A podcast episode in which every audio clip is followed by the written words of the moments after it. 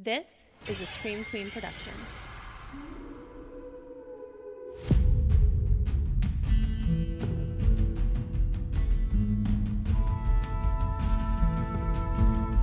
I'm Jen Carpenter, and this is So Dead Podcast. Happy True Crime Tuesday, Deadheads. Today I'm going to tell you guys about one of my favorite Michigan true crime stories. But I'm going to do things a little differently because there are two very different versions of this story, and it's impossible to know which one is true because it happened such a long time ago and you cannot trust anybody, basically. Uh, I know which way I'm leaning, but I'll save my opinion until the end. So let's get into the story of the Dudgeon Swamp murders. Uh, and one thing that I do want to, real quick, mini disclaimer here is that there are going to be some date discrepancies. I went with a source that I found to be the most accurate most of the time. But if I looked up five different pieces of information to get a date for one event, I was getting five different dates. So they all happened around the time frame. The exact date might not be correct on some of them, but I did my best to uh, snuff out what was correct and what wasn't. Okay, let's jump into it. White Cloud is located in West Michigan, about 50 miles north of Grand Rapids, on the banks of the White River. It's a small town with a population of just under 1,500 that borders the Manistee National Forest, which is over a half million acres of dense wilderness. Yes, a half million acres. So that means. I wrote ears. That means ears. Um, I meant bears. I forgot the B. Um, but ears too, I guess that might be a little more scary than bears. Uh, bears, cougars, Bigfoot, the Michigan Dog Man, which that's a whole story that we may or may not ever get into. White Cloud is known as a trail town for its many hiking trails, parks, and outdoor recreation areas. But in the early 1900s, it was not the woodsy wonderland that it is today. The area had been ravaged by loggers and wildfires and was a wasteland of burned out stumps and unfarmable land. It was actually referred to as Michigan's stump country, which I imagine looked as gross as it sounds. So it was just a bunch of stumps everywhere no trees, no nature, just torn up stumps all over. Gross. Uh, and that is when the Dudgeons came to town. In 1905, Charles and Alice Dudgeon purchased a 1,300 acre plot of land near White Cloud, known by locals as Big Bear Swamp. With their five children, sons Lee, Wilmer, and Herman, and daughters Lola and Meady, the Dudgeons lived in a shanty while they built their family home, which was one of the ugliest, most ramshackle, what incarnation things that I have ever seen. The two story, four bedroom home had floors made of rough ashboard, crude, thin walls covered with newspaper, a staircase so steep it was more like a ladder than an actual staircase, and the outside wasn't much better. Rough, mismatched boards covered in tar paper and lathe made up the exterior. So basically, they just picked up whatever they could find laying around the land and used it to buy a house is what it sounds like. It was a mess and it was actually never completed, the construction of the house. But the Dudgeons still had a lot of land, which they referred to as the ranch. They bought livestock and started a lucrative breeding operation, and they were the first family in White Cloud to have an electric truck, which was apparently a big deal. And I had to look into this because this just sounded weird to me, but way back before, um, you know, Teslas and smart cars and all of that, uh, they had electric cars in the early 1900s, and they were actually pretty popular before gasoline powered vehicles took over. So we started down the right path, and then we kind of went the wrong way and fucked up the entire environment, and now we're trying to get back to where we started. Sounds about right, America. Sounds about right.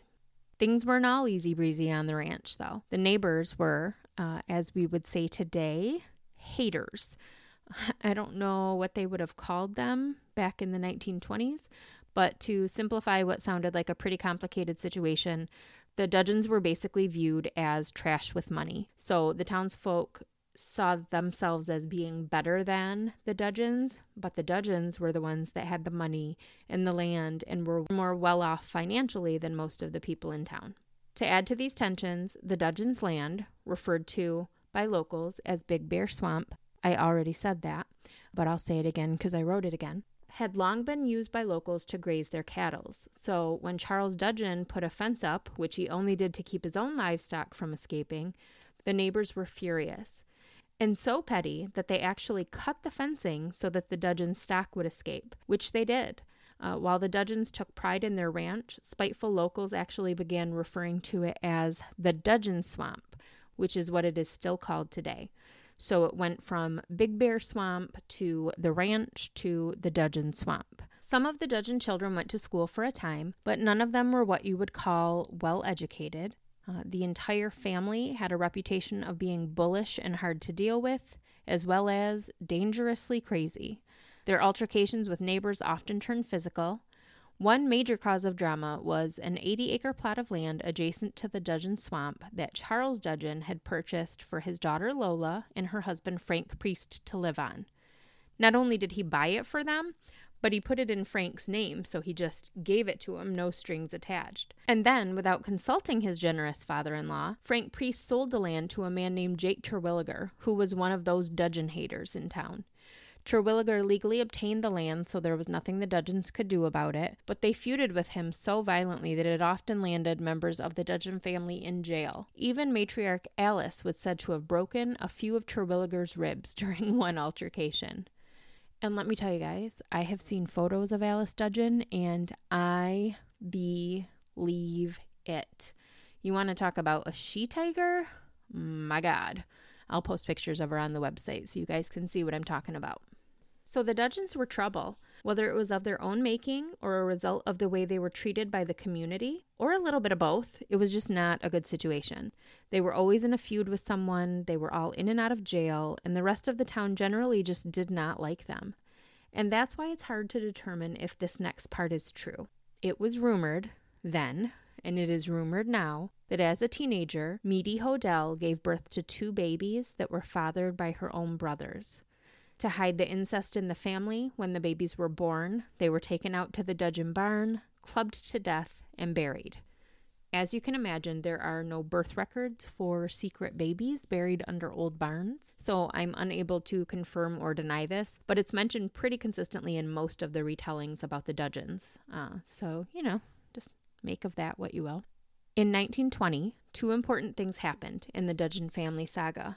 Family patriarch Charles died on May 20th, 1920, at the age of 68. It was later rumored that his wife Alice might have poisoned him, but when he died, nobody questioned it. So, again, any truth to it or just another rumor because everyone hated the Dudgeons, it's hard to tell.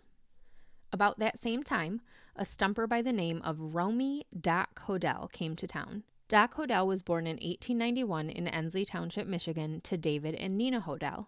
He was one of seven children. He worked as a stumper, which is exactly what it sounds like uh, someone who rids land of stumps.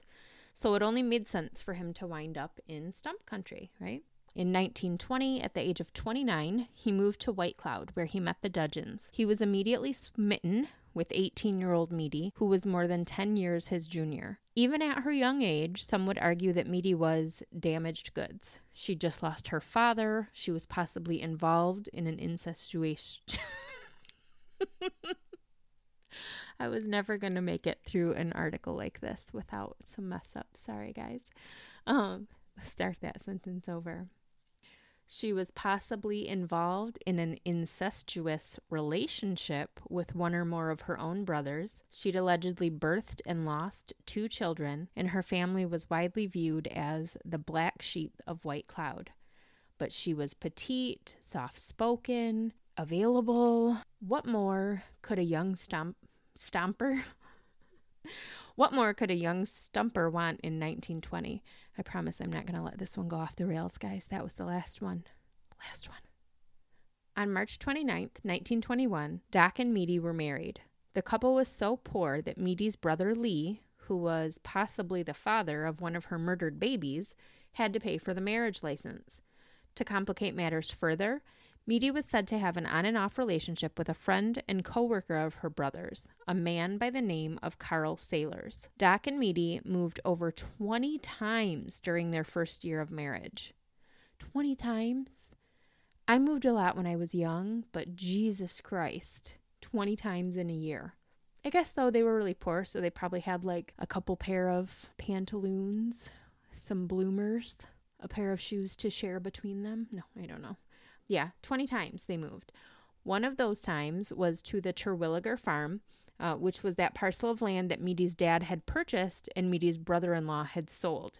So they actually had to pay to rent a house on their own land um, on a plot that Meady's family had paid for in the first place. This also meant that they basically lived on the Dudgeon Swamp, just their own little piece of it. Doc and Meady were in dire straits due to the fact that Doc's stumping business was failing when his father came to stay with them in January of 1922. So they met in 1920, they got married in 1921, they were poor as shit. They lived in a little shack on the Dudgeon swamp that they were renting from someone besides their family, even though it was their family's land. And then Doc's family came to stay with them in the beginning of 1922. David Hodell was 67 years old, recently separated from his wife, and ailing after a recent stroke when he moved in with Doc and Meady. His plan was to stay with them for a few months, then go spend some time with another of his children who lived a few miles down the road. So basically, I took care of you fuckers for the first 18 years of your life. Now you guys are going to take turns taking care of me. Sounds fair. On February 4th, 1922, David Hodell was carrying firewood from the house to the shed when he collapsed in the yard. Neighbors heard Meady screaming for help as she ran to her father in law's aid, but it was too late. David Hodell was dead. The town doctor was sent for, he arrived, took note of David Hodell's age and failing health, and determined he died from either a heart attack or apoplexy, which today we call a stroke, probably because nobody can pronounce the word apoplexy, and I am most likely pronouncing it wrong. David didn't have so much as a suit to be buried in, so Lee Dudgeon, Meady's brother, donated his suit jacket. Doc Hodell donated a pair of his work pants, and the undertaker donated a shirt. It's really fucking sad. David Hodell was buried in a modest ceremony, but he wouldn't stay buried for long because less than three months later, there would be another death at the Dudgeon Swamp. Things did not get better for Doc and Meady following David's death. They had to move back into the Dudgeon shack with Meady's mother and brothers. Doc had a debt of $1,800 coming due to a creditor with no way to pay it. Meady had begun spending time with her ex lover, Carl Sailors, again, and Romy was extremely jealous. I would imagine that he was probably jealous of Meady's brothers as well. I'm sure that he'd heard the rumors about her alleged relationships with them, since the people around town loved to spread rumors about the Dudgeons. Unable to find stumping work in White Cloud, Romy contracted a job in the town of Wooster, which was only about 17 miles from White Cloud. Wooster. It sounds like a town you would find in Boston, not in northern Michigan, but okay. I wonder if it's still there. I should have looked that up. That's not for you guys to do, that's for me to do the work, right? Uh, so, to you and me today, a 20 mile commute to work sounds like nothing, but it was enough of a trek for Doc that he planned to stay in a shack on the property where he would be doing the stumping, and he wanted Meady to go with him. But she didn't want to leave the shack that she lived in with her brother lovers to go stay in a different shack with her husband. Who would, right? Uh, there was tension between them as Romy prepared for the trip, and it all came to a head on May 5th, 1922. And just a quick side note, because I realize as I'm reading back through this that I'm kind of interchanging the names Romy and Doc, but it's the same person. His nickname was Doc, his real name was Romy. And Romy and Meady, by the way, very cute. Romy and Meady Hodell. Yeah, anyway, back to the story. Romy had arranged for Meady's brothers, Lee and Herman, to use their new electric truck to help him take his and Meady's belongings out to the farm in Wooster, but Meady still didn't want to go. So she and Romy were in the midst of a lover's quarrel when her ex, Carl Sailor, showed up. Now, can you just picture this situation, okay? So it's Romy and Meady, they're married, they're fighting, they don't get along according to a lot of accounts. Her two brothers, who she may or may not have born children for, and then their friend, who is her ex boyfriend, who she might currently be cheating on her husband with. Like, seriously, it is the most messed up story. So Carl Sailor shows up only to make things so much worse. Romy flew into a rage when he saw him, and he wound up getting into a fistfight with not only Carl Sailors, but with Lee and Herman as well. It was three against one, so of course, Romy lost.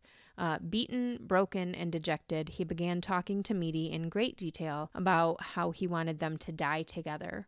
Uh, then he changed his tune and he suggested that she go see a divorce lawyer. And he also confessed to her that he feared the police were after him.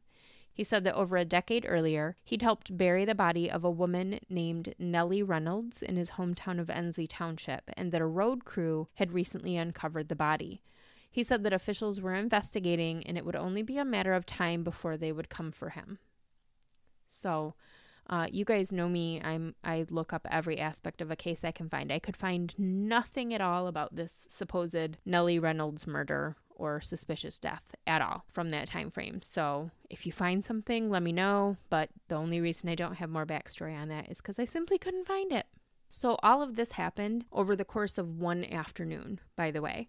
They went from packing up their shit to move to fighting to him physically fighting with her brother lovers and her lover lover to him wanting them to die together to him wanting a divorce to him possibly being a murderer or involved in a murder that police were investigating. That's a lot. That's a lot there, Doc. So, after a very, very strange day full of the most drama, Meady and Doc slept in different beds at the Dudgeon shack that night. Uh, Meady slept in bed with her mother, and Romy slept in a bed with Lee. Can you even imagine anything more humiliating than someone kicking the shit out of you and then having to sleep in the same bed with them that night? I don't know what was going on out there at the Dudgeon Swamp, but it was all weird. The next day, May 6th, 31 year old Romy awoke to a bleak world literally and metaphorically. It was raining so hard he couldn't work. He was broke and he had an $1,800 bill due. His unfaithful wife, to whom he'd only been married for a year, wanted to leave him and was cheating on him with one, if not several people, uh, if you count her brothers. And the police were after him for a murder he'd been involved in in some capacity. He told the Dudgeons he was going to head out to his barn on the Ter- I'm just set up for failure with a name like Terwilliger, honestly. He told the Dudgeons he was going to set out to his barn on the Terwilliger farm.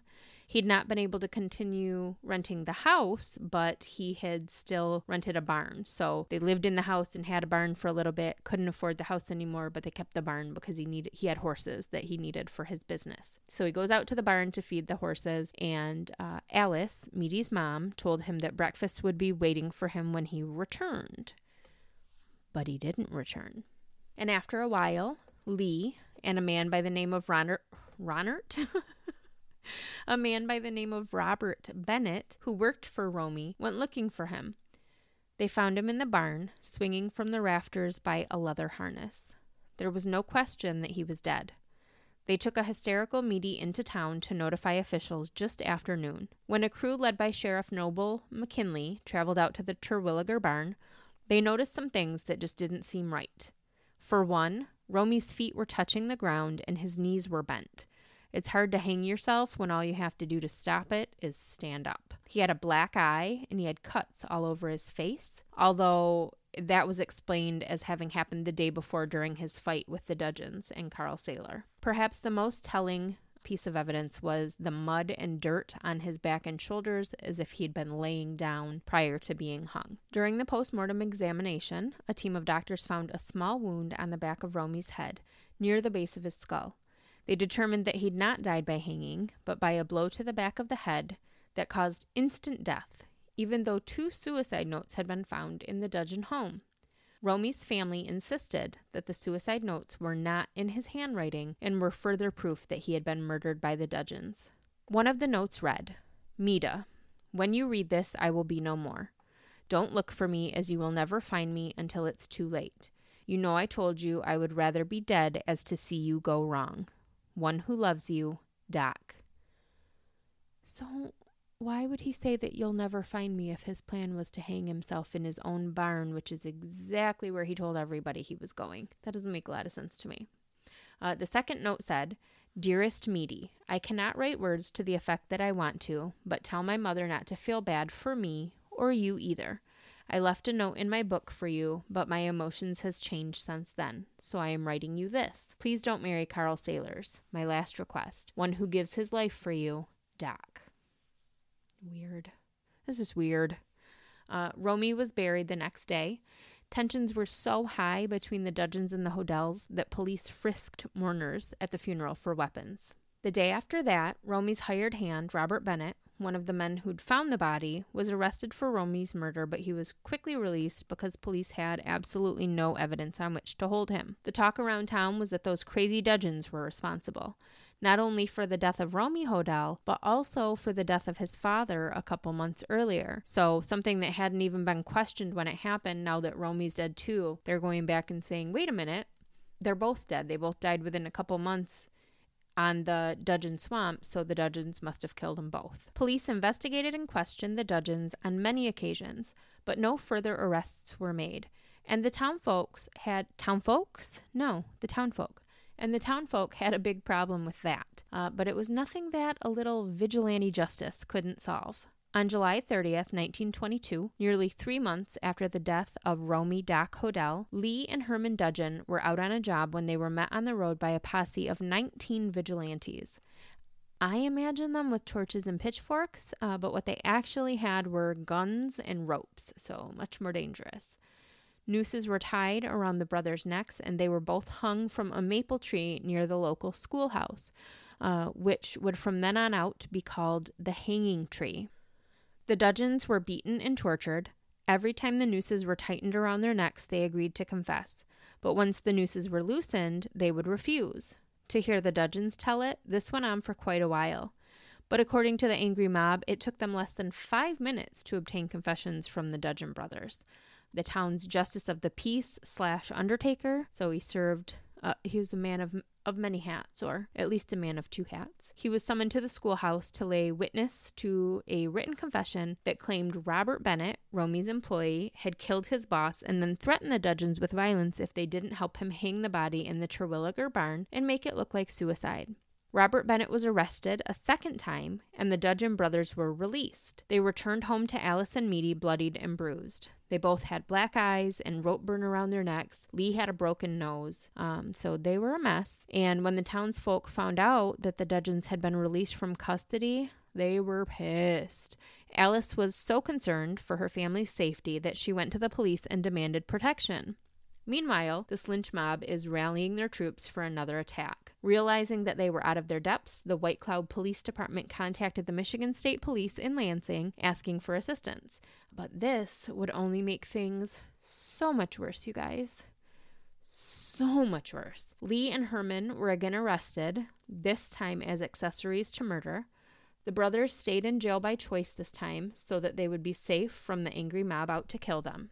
On August 8, 1922, the Michigan State police officers borrowed two white bed sheets from the wife of the local sheriff. That night, after midnight, the Dudgeons were taken, one by one, out to the Terwilliger barn where Romy Hodell had died. Lee and Herman were beaten, tortured, and tormented by the ghost of Romy Hodell, which was really just a fucking police officer wearing a white sheet and moaning in weird voices. Yes, you guys, that's that is why they borrowed the sheets from the sheriff's wife so that they could wear them and pretend to be the ghost of Doc Hodell. Both brothers eventually gave the confession that police wanted. They said that Meady and Alice had killed Romy Hodell and they'd helped to cover it up after the fact. Armed with this confession, it was Meady's turn for the ghost barn. When she was confronted by the ghost of her dead husband, she confessed to putting poison in her father in law's coffee because he was such a care and a pain, and then she confessed to the murder of her husband. She claimed that she'd poisoned his coffee as well, but the poison only made him sick and didn't kill him. So while he was too sick and weak to defend himself, her mother picked up a rolling pin and beat him to death with it. Meady confessed that while her brothers were staging the suicide in the Terwilliger barn, she was forging Romy's suicide notes. When interrogated by the ghost of Romy Hodell, Alice Dudgeon confessed to bludgeoning him with a rolling pin and to knowing that her daughter had poisoned both Romy and his father. Both Hodell graves were exhumed, and it was said that David Hodell had enough strychnine in his system to kill a dozen men, while Romy showed signs of strychnine poisoning as well. All four members of the Dudgeon family were put on trial, 20 year old Meady for the murder of David Hodell, 57 year old Alice for the murder of Romy Hodell, and 28 year old Lee and 18 year old Herman as accessories to murder. They were all found guilty. Meady and Alice, it should be pointed out, were found guilty by all male juries because of fucking course they were. During the trials, their family home was burned to the ground. Lawyers for all members of the Dudgeon family filed appeals on the ground that you cannot obtain a fucking confession by pretending to be a ghost. And all but one member of the family was granted a new trial and a change of venue to somewhere a little less psychotic. Lee and Herman were both found not guilty at their second trials, and both of them hightailed it out of White Cloud so fucking fast, and they settled instead in Muskegon. Alice Dudgeon's second trial ended in a hung jury, and she was released after serving only two years of a life sentence. She also relocated to Muskegon. Only Meady remained behind bars, and that was because her lawyer, who had been her middle school chemistry teacher, missed the deadline to file an appeal by one day. Meady became known in the media as the child bride of Stump County. She served 27 years of her life sentence before being pardoned by Governor G. Mennen Williams in 1949. And people were outraged about this because it was kind of an all or nothing, right? Like the family was either a family of murderers or they weren't. You said that all four of them did this thing, and then you later let three of them out and kept her in prison for almost 30 fucking years. So, bullshit Yes. And this is the version of the Dudgeon Swamp murders that I've always known and have wanted for so long to share with you guys because it's a fucking insane story, right? Like a swamp with incest and murder and secrets and torture and buried babies and crazy, crazy, crazy. But while I was getting into the research to actually do an episode on it, I found a series of articles written by a reporter for the Detroit Free Press who actually attended the trials. His name was Elden Small, and he actually painted a very different picture of what happened at the Dudgeon Swamp. Coming from the big city, it was easy for him to see White Cloud for what it was. It was a small community, cut off from the rest of the world, kind of doing their own thing without any regard for social norms or right and wrong. The town of White Cloud hated the Dudgeon family, that was clear. And the reason for that, again, was because they were widely viewed as trash with money. Strange, uncouth, troubled. You guys like that word, uncouth? I try to throw a fancy one in there here and there. Um, but they had more money than their neighbors. So it was just jealousy and resentment, flat out, was the reason that people didn't like them. There was never any actual evidence that Meady birthed babies fathered by her own brothers or that those babies were murdered and buried beneath the barn. I mean, is it possible? I suppose, but it's just as possible that it was nothing more than a rumor, just like there was no proof or legitimate claim that Alice Dudgeon had killed her husband. And no one questioned that the death of David Hodell was due to anything other than natural causes, including his own family. At first, it's true that a medical expert did testify at the trial that his body was found full of strychnine, but several other medical experts testified for the defense and discounted those findings. And here's something interesting. So, the same medical expert testified that Romy had been poisoned as well. So they the state used the same expert for both trials. Here's my evidence that Romy was poisoned, here's my evidence that David was poisoned. And in Romy's trial, the judge, the same judge that presided over the trial for the murder the murder the murder of Doc. You guys, if I can't even say the word murder, um, this whole true crime podcast thing is not going to work out for me. So let me just let me start that over. So one judge presided over both trials, the same judge um, for David Hodell's murder, for Romy Hodell's murder, and the state used the same expert to say that both men had been poisoned. In the murder of David Hodell, that was the only evidence presented as proof that David was murdered was the, the strychnine evidence. That was what was used to convict Meady of his murder.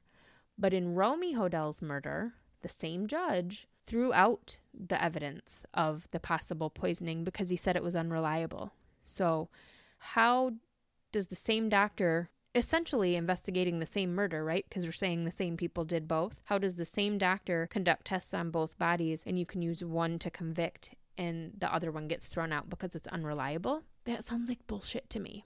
And then there were the confessions. Um, so I guess the only other evidence to convict Meady besides that bullshit strychnine evidence was her confession, which she gave in the middle of the night, alone in a barn with dozens of police officers and the ghost of her dead husband screaming in her face. As soon as she was out of that environment, She recanted her confession. Uh, the confessions made by Alice, Lee, and Herman were all thrown out at their second trials because obviously you can't fucking obtain a confession that way. So only Meady wasn't granted a new trial in a town that wasn't poisoned and prejudiced against her through no fault of her own. So when you really consider that the only two pieces of evidence that David Hodell were murdered were the bullshit medical findings and the bullshit confession, it looks a lot more likely that a frail, elderly man carrying heavy firewood through the snow in the middle of winter probably just dropped dead of a heart attack or a stroke, like the coroner originally thought. And as for the murder of Romie Hodell, witnesses to when the Dudgeons arrived in town to report the death described Meady as hysterical and despondent. Meady was a simple girl. She was not clever or diabolical enough to convincingly fake such heartache. It was said that during the trial, Meady seemed cold, removed, emotionless. But this reporter was there in the courtroom, this Elden Smalls that wrote these articles, and he said that the entire courthouse was packed to the gills with people who hated Meady, who glared at her and shouted horrible names and even hissed at her. Like they hissed at her like she was a witch or something. Um, so she checked out mentally because she had to, not because she didn't care, not because she was a cold blooded murderer, but because she had to black out all that was going on around her to try to keep some sense of sanity. And as far as the evidence in Romie's case, now this one I'm a little more conflicted on because there are a few things that gave me pause. Obviously, the fact that his knees were bent and his feet were touching the ground. I mean, I, I suppose that after he died, his weight eventually weighed down the harness enough to make that happen, but that still seems a little suspect to me. And then the dirt on his back. Could he have just been wearing a dirty shirt? Yes, but it was described as being located in a way that it, it looked as though he'd been drug uh, across the ground on his back. So, this series of articles that I read by Elden Smalls actually did nothing to try to explain any of that away, but there was other crucial evidence that was discounted, like the wound on the back of Romie's head near the base of his skull. This was positioned near where the buckle of the harness would have been fastened and was not inconsistent with an injury that might have been caused by such a contraption. In fact, multiple experts testified that if that particular injury was caused by being hit with a rolling pin, there was absolutely no chance that it could have caused death. And those two forged suicide notes. While Romie's family testified that it wasn't his handwriting, an actual handwriting expert concluded that it was and that the notes were genuine. But this evidence was not allowed into the trial, which is crazy because it was the prosecution that chose this particular expert to analyze it. So the state sent these suicide notes to one of the most renowned experts on handwriting analysis in the country that worked on federal cases that was very highly respected. And they did it to strengthen their case and say, look at this, these are fake, right? And when the guy was like, actually, no, these are real, they were like, oh, well, we can't use them as evidence and the judge the judge sided with them the defense then wanted them entered as evidence and the prosecution was like mm, no i don't think so even though if it had been proved that they were fake, they absolutely would have entered the suicide notes into evidence. So it's all a mess. It's all bullshit. The confessions, obviously, were all nonsense. Lee and Herman Dudgeon gave their first confessions with nooses tied around their necks. Objection, Your Honor. And the next round of confessions by the Dudgeon family were given under extreme duress while being tormented by a police officer dressed in a sheet in a desolate barn in the middle of the night pretending to be the ghost of the dead man. Again, objection, Your Honor. The police framed this as the women were haunted by ghosts until they confessed. Like some sort of telltale heart situation where it was weighing on their consciences, but consciences? Consciences. But the truth was the women were tortured by a fake ghost for hours until they confessed. So they weren't being haunted by a ghost in like an abject way, they were being tortured by a ghost in a very physical way, and that is quite a bit different. Also, all three of those Michigan State troopers who put the Ghost of Romie Hodell play on were fired for their nonsense behavior. According to Elden Small, every out of towner that attended the trials, reporters, law enforcement officials, medical experts, they were all appalled by the miscarriage of justice. They were all of the belief that David Hodell died of a heart attack or stroke, and Romie Hodell took his own life. It was very clear to them what was happening. The townsfolk, the jury, and local law enforcement were so blinded by their hate for the Dudgeons that they were going to lock them all up and throw away the key by any means necessary. Which is why, once the cases were taken out of Newaygo County and retried in neutral territory, all of the Dudgeons were granted their freedom. Media side, which, missing the appeal deadline by one day, again, the theory was that the Dudgeon family was in on these murders together. So when the others were found innocent at their retrials, she should have been just released by default.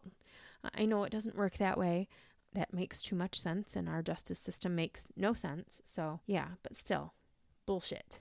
The Dudgeons all relocated to the Muskegon area, as best as I could tell. Alice died in 1935, 14 years before her daughter obtained her freedom, but Alice never stopped fighting for justice for Meady. Meady was allowed a furlough from prison to attend her mother's funeral, which she paid for with her prison wages, and Meady was eventually pardoned in 1949 when she was 47 years old. She took a job as a housekeeper at St. Matthew's Catholic Church in Grosse Pointe, and she died just a few years later.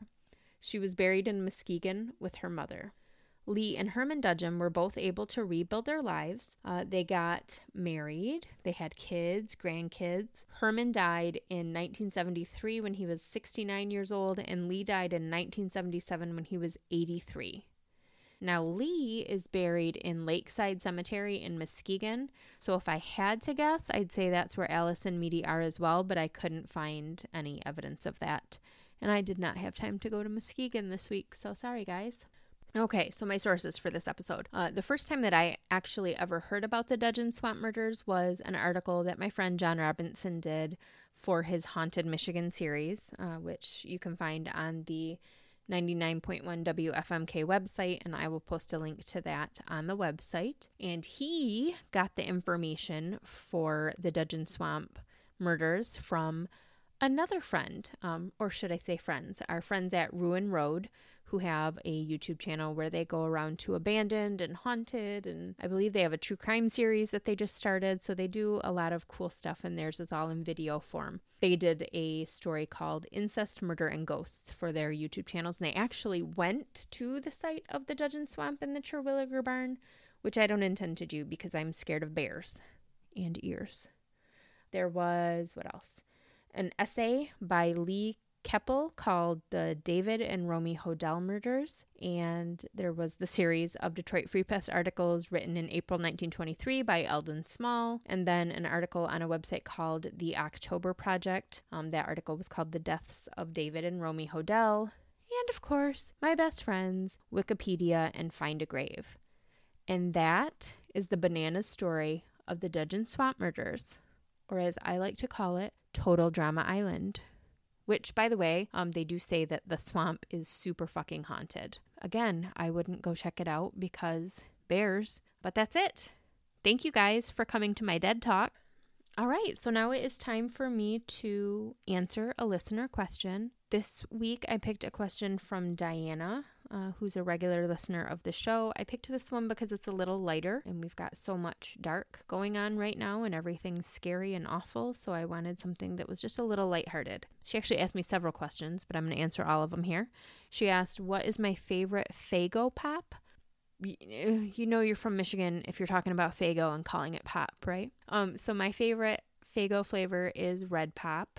I don't I would say it's been probably at least three or four years since I've had it. Uh, I loved it when I was a kid, and I remember, you know, I had rules as a kid, not a ton, but enough, but not so many that I couldn't just simply fucking follow them. And as a mother, I feel this one so hard. Like, I don't think I've ever allowed Faygo to be a thing that we have in the house for my kids to get out and accidentally spill. Um, we had some red pop. We had a babysitter coming over. I think the red pop was bought for that occasion. You know, when a babysitter came over, you got pizza and pop for dinner. All that was asked of me was that I keep it out of the living room. I was maybe seven, eight years old. My mom had this big 19 late 1970s style braided rug in the living room that was like brown and cream colors. All she asked was that I not have Faygo on her rug and what did I do but spill an entire glass of Faygo all over that fucking rug while she was gone for like,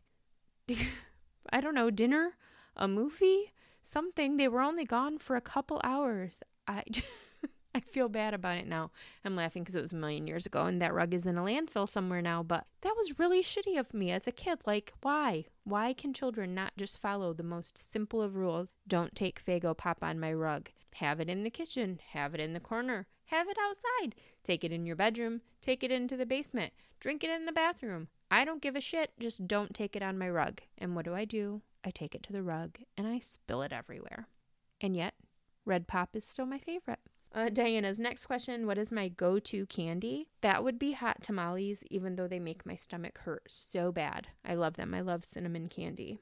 Oh no, she specifically asked what was my favorite go to candy at Quality Dairy. My answer is the same, but I just needed to do a plug for Quality Dairy. Uh, my favorite Michigan Great Lake or Beach, hands down Lake Michigan. Beach at Lake Michigan. I really do enjoy uh, PJ Hoffmaster State Park, which is in Muskegon. The thing I don't enjoy about it is that you have to walk down a long fucking hill to get there. Um, Grand Haven is a little bit more. The walk down the hill to get there is not bad. The walk back up the hill after you've been in the water all day, terrifying. Grand Haven, also a good one but it's always so busy there and so crowded. And the last couple times we've been there, we had bad luck tour. It was actually really cold on the beach or red flag days, so we went all the way there and then couldn't even get into the water. But Lake Michigan, I love. Favorite 80s show? My favorite show in the 1980s was easily Punky Brewster. I loved Punky Brewster so much. I can I remember every episode. I think I have it. I think I have Punky Brewster. That and Rags to Riches. Punky Brewster, Rags to Riches. Toss up between the two.